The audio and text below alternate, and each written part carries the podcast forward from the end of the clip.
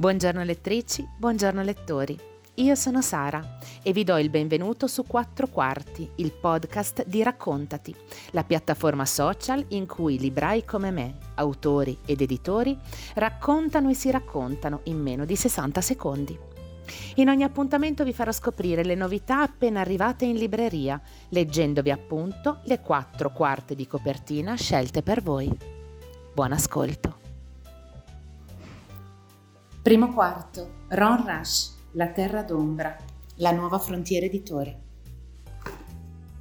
Stretta tra i selvaggi appalacchi c'è una valle angusta, dove anche la luce ha timore a entrare, una terra d'ombra che gli abitanti del luogo ritengono abitata da creature soprannaturali.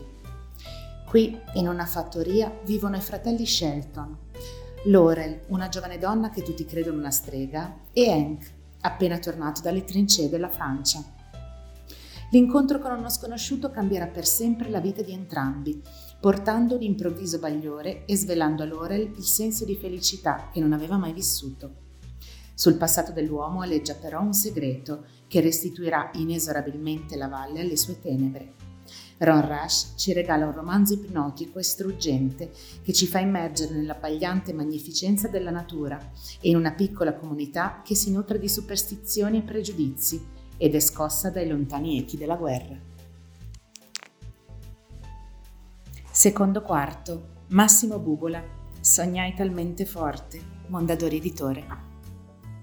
Il vecchio Callimaco, giunto alla fine di una vita vissuta nel canto e nella musica, trascorre il suo ultimo giorno circondato dalle tante persone che lo hanno amato e con loro ripercorre i momenti cruciali della sua vita, tra ricordi, sogni e visioni. Racconta così di quando, bambino, era il piccolo servo pastore, amato e temuto dalla comunità per il suo indomito spirito di eretica libertà. Dialoga in sogno con la figlia Teresa dagli occhi secchi, che per amore del mare di Rimini finisce a morire nell'Argentina delle torture e della dittatura. Si diverte a ricordare la filastrocca rivolta alla carta e si commuove nel ricordo degli amici nativi americani che gli raccontarono la strage del fiume St. Creek. E poi ancora Callimaco rievoca il cielo d'Irlanda, l'hotel Sopramonte e tanti altri luoghi e immagini che attraverso le canzoni sono entrati nell'immaginario collettivo degli italiani. Quella di Bubola è una grande operazione letteraria destinata a lasciare un segno profondo nella storia della cultura contemporanea. Le sue canzoni tornano qui in un'altra forma, quella della prosa, e rivivono arricchite di nuove suggestioni, nuove sfaccettature, nuova luce.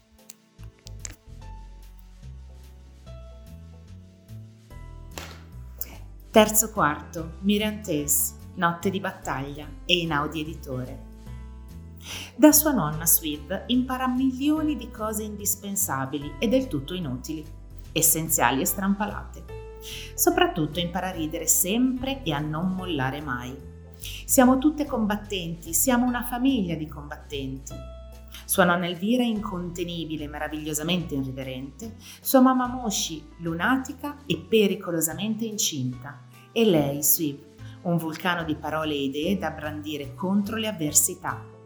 Ridere, combattere, semmai piangere, ma tutte insieme, perché disfunzionale può non essere così male se si accompagna una famiglia come la sua. E poi si sa, le battaglie solitarie sono le più dure. Quarto quarto, Marco Casagrande, Che male c'è, Longanese editore. Gli anni Ottanta, gli anni delle spalline e delle Timberland, degli zaini Invicta e delle 50 Special. E poi la musica, la lingua, i profumi, i colori di un sud avvolgente, suadente, anche un po' invadente, nel cuore di un'Italia in pieno edonismo economico. I suoi amici lo chiamano Zez, da Zezo, che a Napoli significa cascamorto. Una famiglia borghese come tante, la vita di quartiere, il calcio di strada come collante sociale e soprattutto gli amici, unici, speciali, insostituibili, a costituire il bozzolo della sua adolescenza, a proteggerlo dalla sua timidezza e dal suo sentirsi inadeguato al mondo. E poi le temute ragazze, guardate con gli occhi incantati di una Napoli solare, limpida e magnetica. Ma all'improvviso lo strappo. Con il trasferimento al seguito del padre e della famiglia in un'altra città, distante centinaia di chilometri, Zez perde tutti i suoi riferimenti e si trova solo nel momento più difficile, quello del passaggio all'età adulta. È soltanto la prima tappa di un turbinio e crescendo di eventi che lo accompagneranno fino all'ingresso del nuovo millennio, tra personaggi stralunati, situazioni grottesche, amori complicati e un lavoro fuori dall'ordinario Divertente, tenero e ironico, Che male c'è racconta gli anni più belli della generazione di chi era giovane negli anni Ottanta.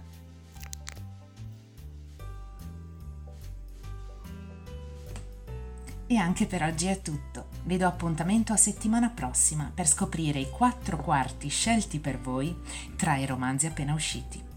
E voi continuate a seguirci su tutti i nostri canali social. Buona lettura!